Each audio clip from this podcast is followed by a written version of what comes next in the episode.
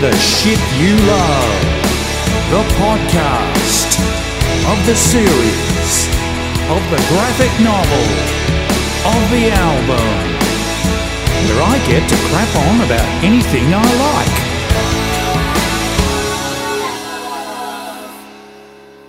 Hello and welcome to this week's episode of the podcast.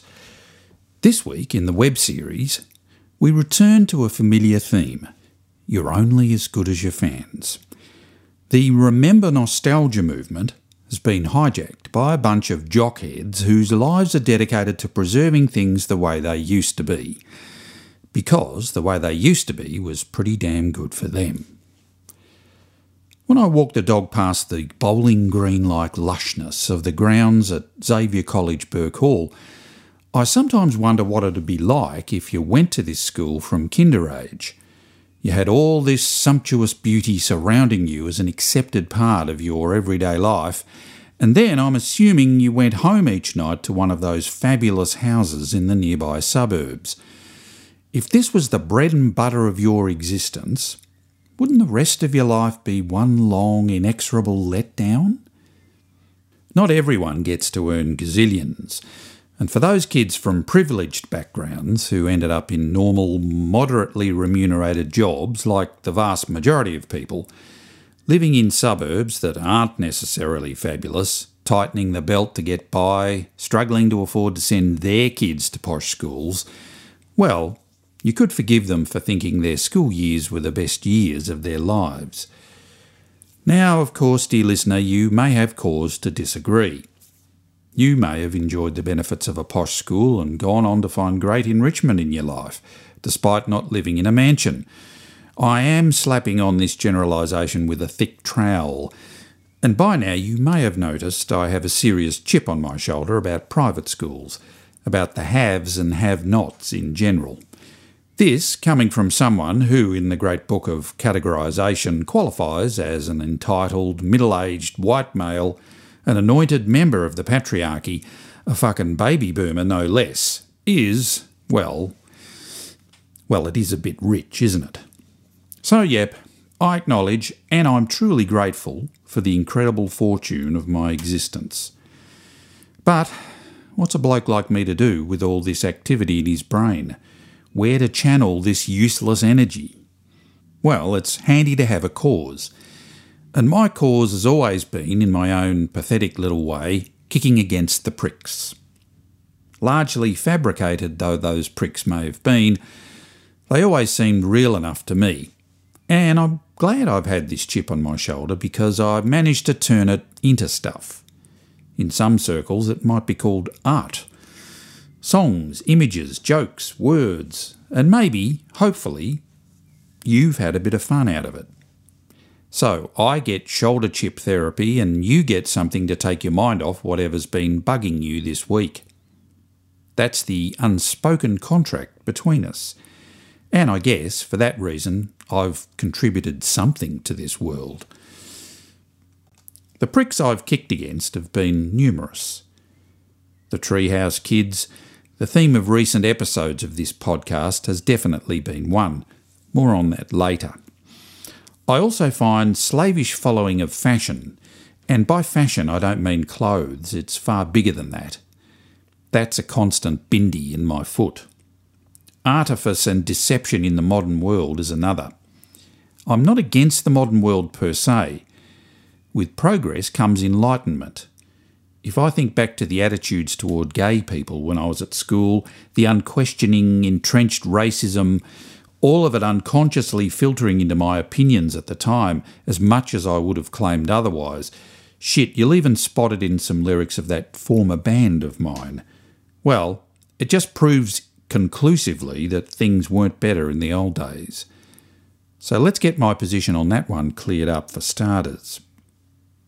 But people through the ages have never stopped being fuckwits. And the modern world enables fuckwittism in so many breathtakingly new ways.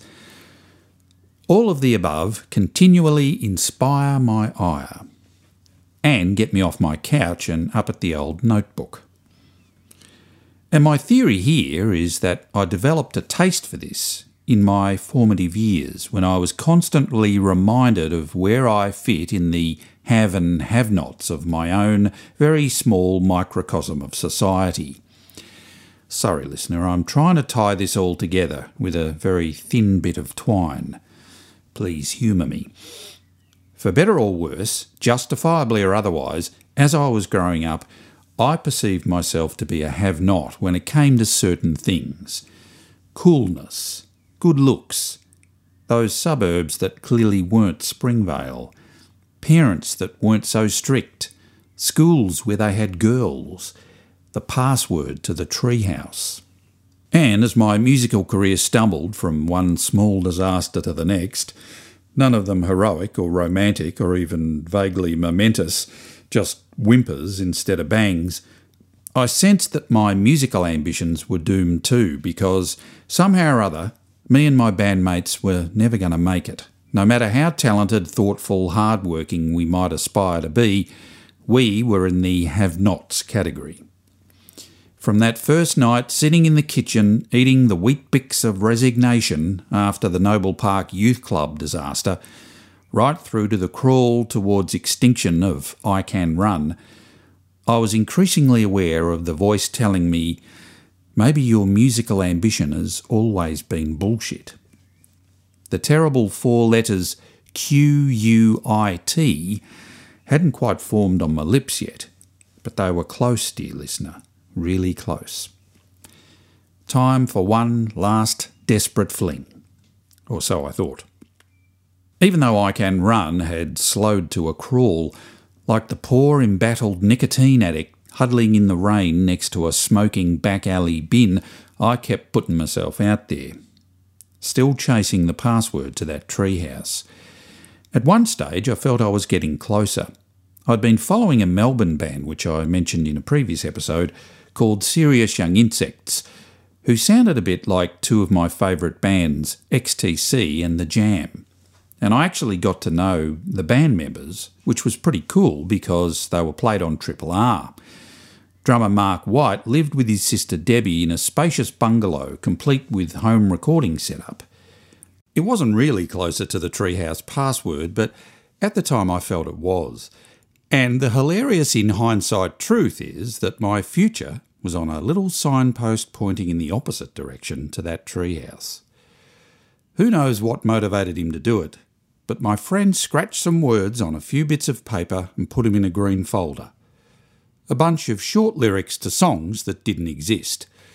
They were very silly, and therefore great, because that's what we were like.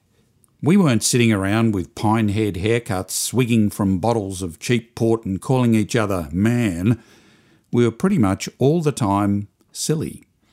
The contrast between what I was really like and the kind of performing artist I was aspiring to be couldn't be greater, but I didn't see it. Purely for fun, we made a tape. Only a few of us. We made up songs on the spot to those lyrics, and I sang. This was great fun, so we kept doing it. But it had absolutely nothing to do with my serious pursuit of rock glory. These were two separate universes. I even started writing my own songs. And because Mark White had a home recording set up in his bungalow, I headed over there to record a few of my songs with help from Mark, his sister Debbie, and her boyfriend Mark. These were not particularly listenable, but who fucking cared? One of the songs I wrote was called What Nationality is Les Murray?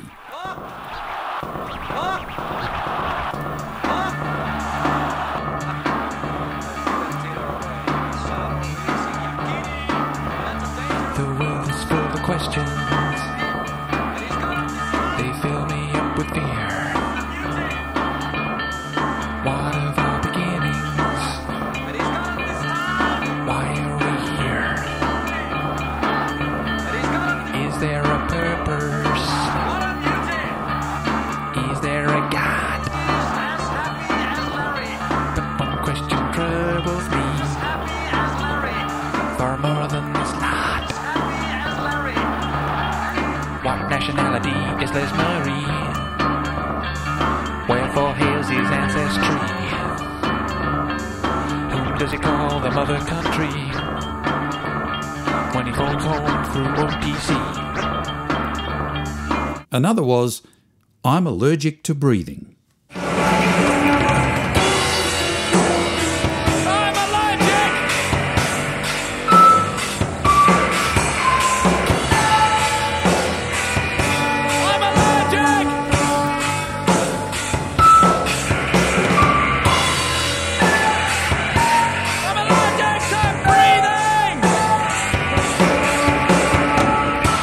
I've gone to the dogs. Your band is rising, the industry's buzzing. You're gonna be the next big thing.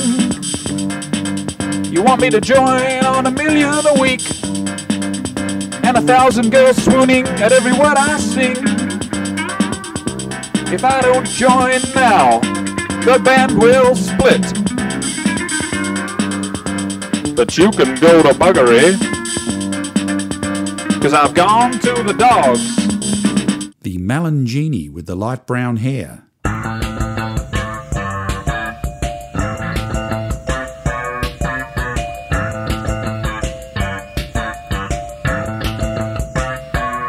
Oh, When you got out of bed today, you said, Thank you, Lord, for the sunshine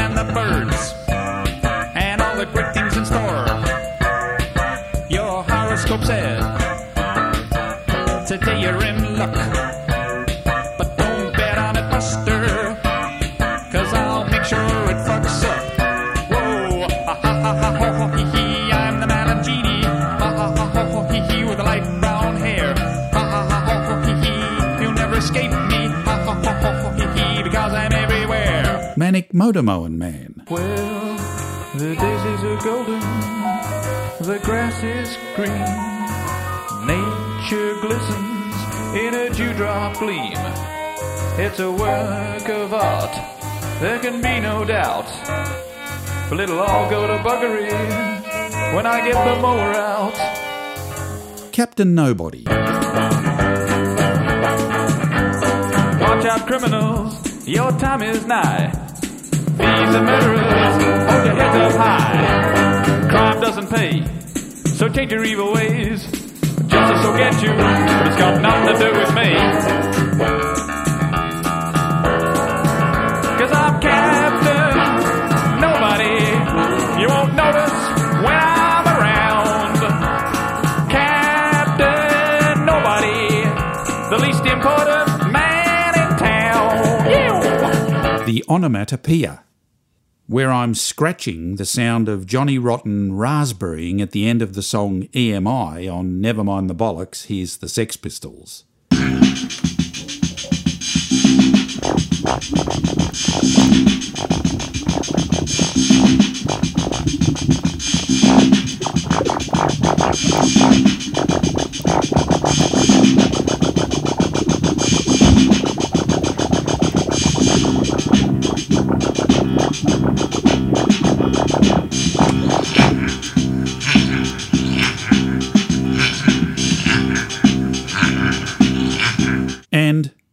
So neatly encapsulating my life's mantra, I shit me.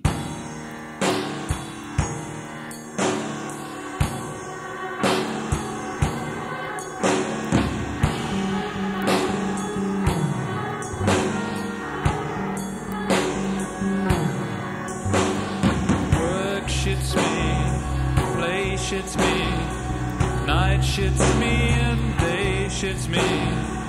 One thing shits me most of all, I shit me. In true I shit me style, I kept these songs to myself. Because, well, this was fun, and fun had nothing to do with being a proper rock star in the 80s. And I was still clinging on to that dream, my fingernails cracked and bleeding. I Can Run was not going to realise that dream.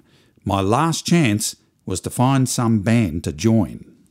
And Mark White was kind enough to help. He told me about a couple of vacant drumming gigs that he'd heard about around the traps. The first was with a guy called Steve Pike, who'd won a day's free recording time in a Triple R demo competition. Recording in a real studio. guaranteed triple R airplay. It all sounded a bit glamorous until I turned up at the first rehearsal. Steve was an English ex soldier on the seedy side of handsome, lugging his ambition with the grim resignation of a gumshoe pursuing a dead end. Steve had obviously lost the romance of rock's great adventure. All he had was his competition winning song. In six funereal weeks of rehearsals in a dingy Richmond garage, night after night, all we played was that one song, which was never quite right in Steve's mind.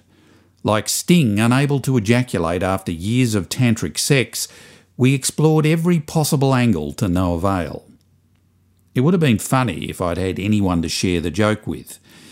The rest of the band made Steve look like Benny Hill.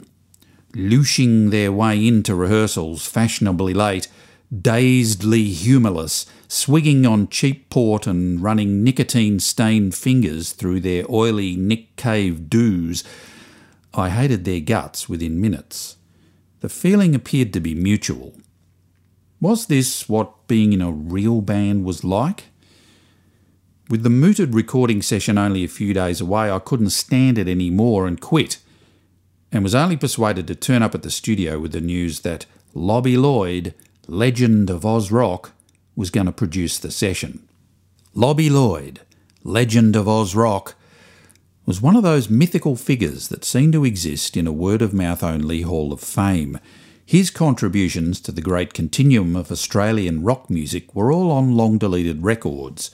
His reputation as a revolutionary guitar player apparently self evident, though to me it all just sounded like turgid blues jamming. Nevertheless, he'd once led the Coloured Balls, the adopted band of Melbourne's notorious 70s subculture, the Sharpies. I'd spent most of my teenage years crossing the road to avoid Sharpies, so the idea of meeting Lobby Loyde had a kind of Ballardian car crash appeal. You know, like listening to a Charles Manson album. I should have heard the warning hooter when Steve complained, his default position incidentally, that although Triple R told him it was free recording, he still had to scrounge a couple of hundred bucks to pay Lobby in speed.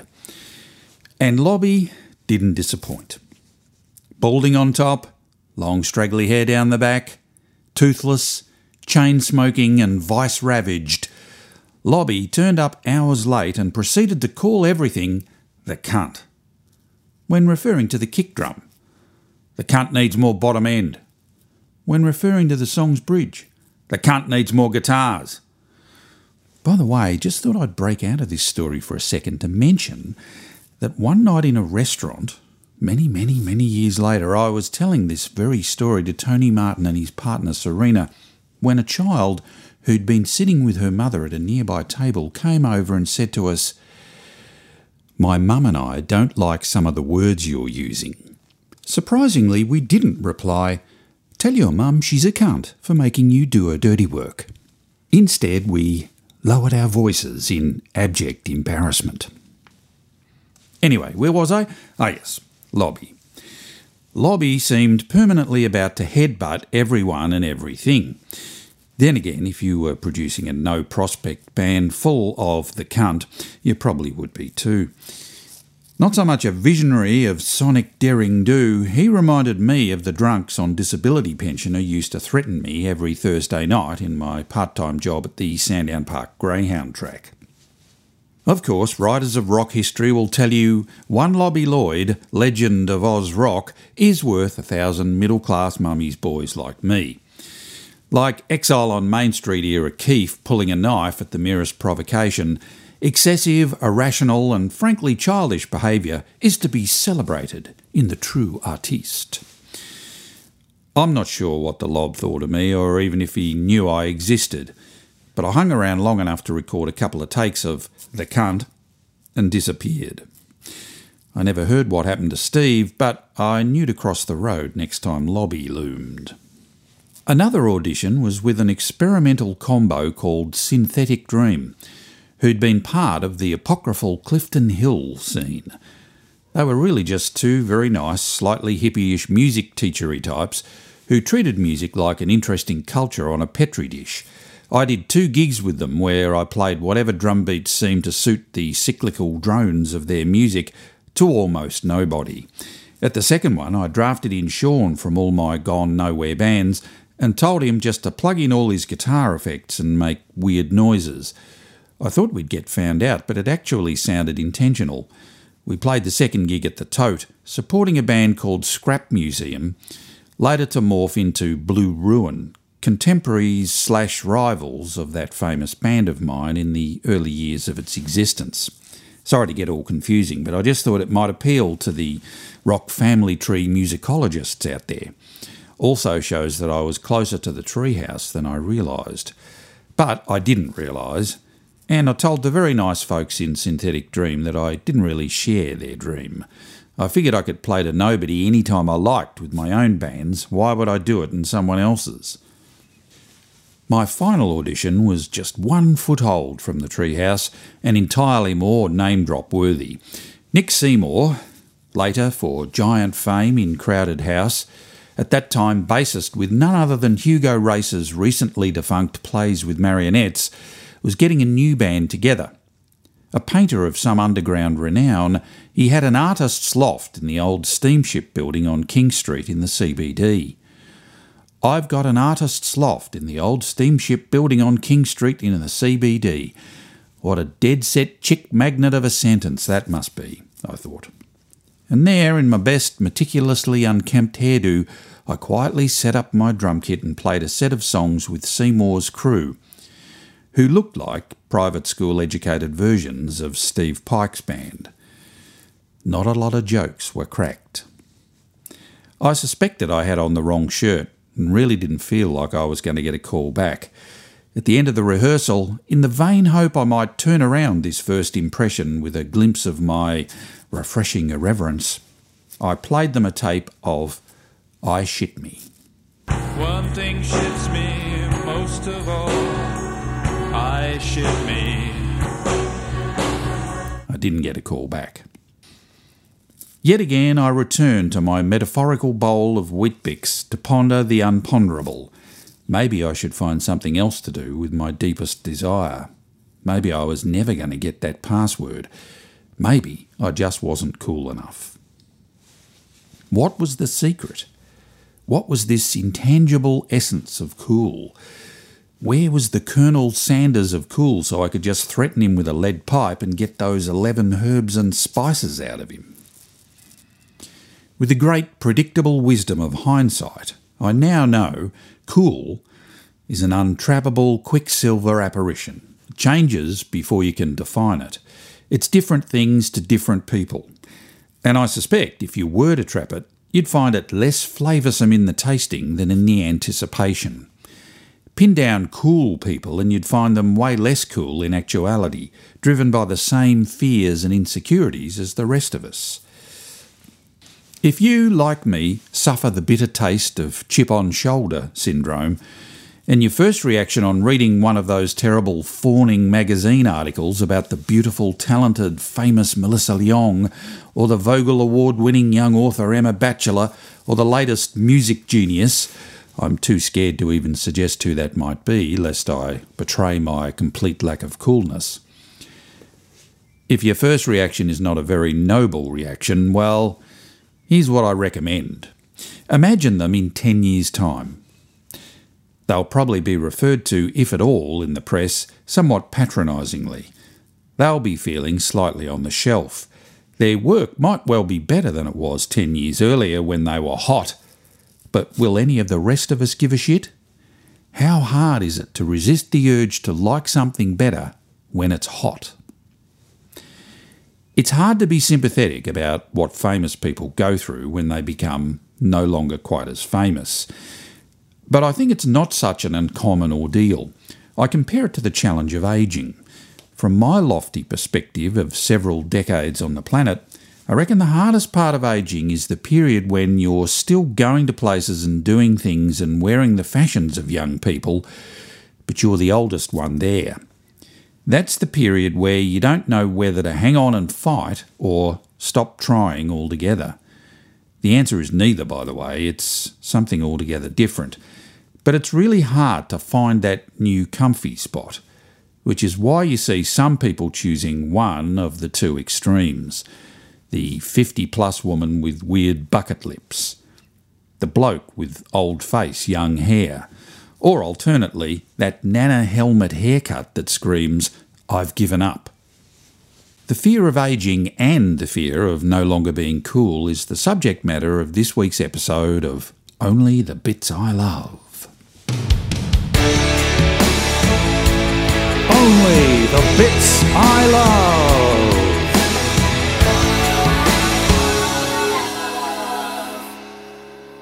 In this week's tiny, useless snippet, I pay homage to the lyric of LCD Sound System, aka James Murphy's I'm Losing My Edge. I'm losing my edge. James Murphy was that very rare commodity, the musical artist who became the hottest thing since sliced bread after he'd turned 30. How many times does that happen? James Murphy is the exception that proves the rule. He was already looking a bit less fresh faced when he hit the big time, and as I mentioned in a previous episode, his subsequent live performance persona was all about highlighting the band's equipment rather than their beauty and coolness and physical star persona as the focus of your attention. Losing My Edge describes the paranoia of younger, cooler people taking your place. If you extrapolate it to any industry or pastime that prides youth over experience, it still works. For all that I admire James's lyric, I'm still not fully convinced that it's as humble as it makes out. He spends most of the lyric name dropping musical artists most of us have never heard of. In one particularly bullshit ridden article, probably in Pitchfork, where they put LCD Sound System on a completely absurd pedestal, they argue that James shows great compassion and high groundedness by admitting the new kids are nicer people than he is. You don't reckon Jim's being just a little sarcastic there, do you? I reckon, like that Shakespeare bloke once said, he doth protest too much, methinks, or whatever it was. I've never been much good at the uh, Shakespearean illusion. And here's me saying, he doth protest too much. I'm having a crack at Murph for being jealous of cool people when it's been the fuel of most of my songs for 30 years. Still, if you were bothered by my hypocrisy, you'd have stopped listening long ago, dear listener. And you haven't, so, well, see you next time. You've been listening to Only the Shit You Love, the podcast. If you want to see the series or buy the music, go to campsite.bio forward slash Damian Cowell DC. See you next time.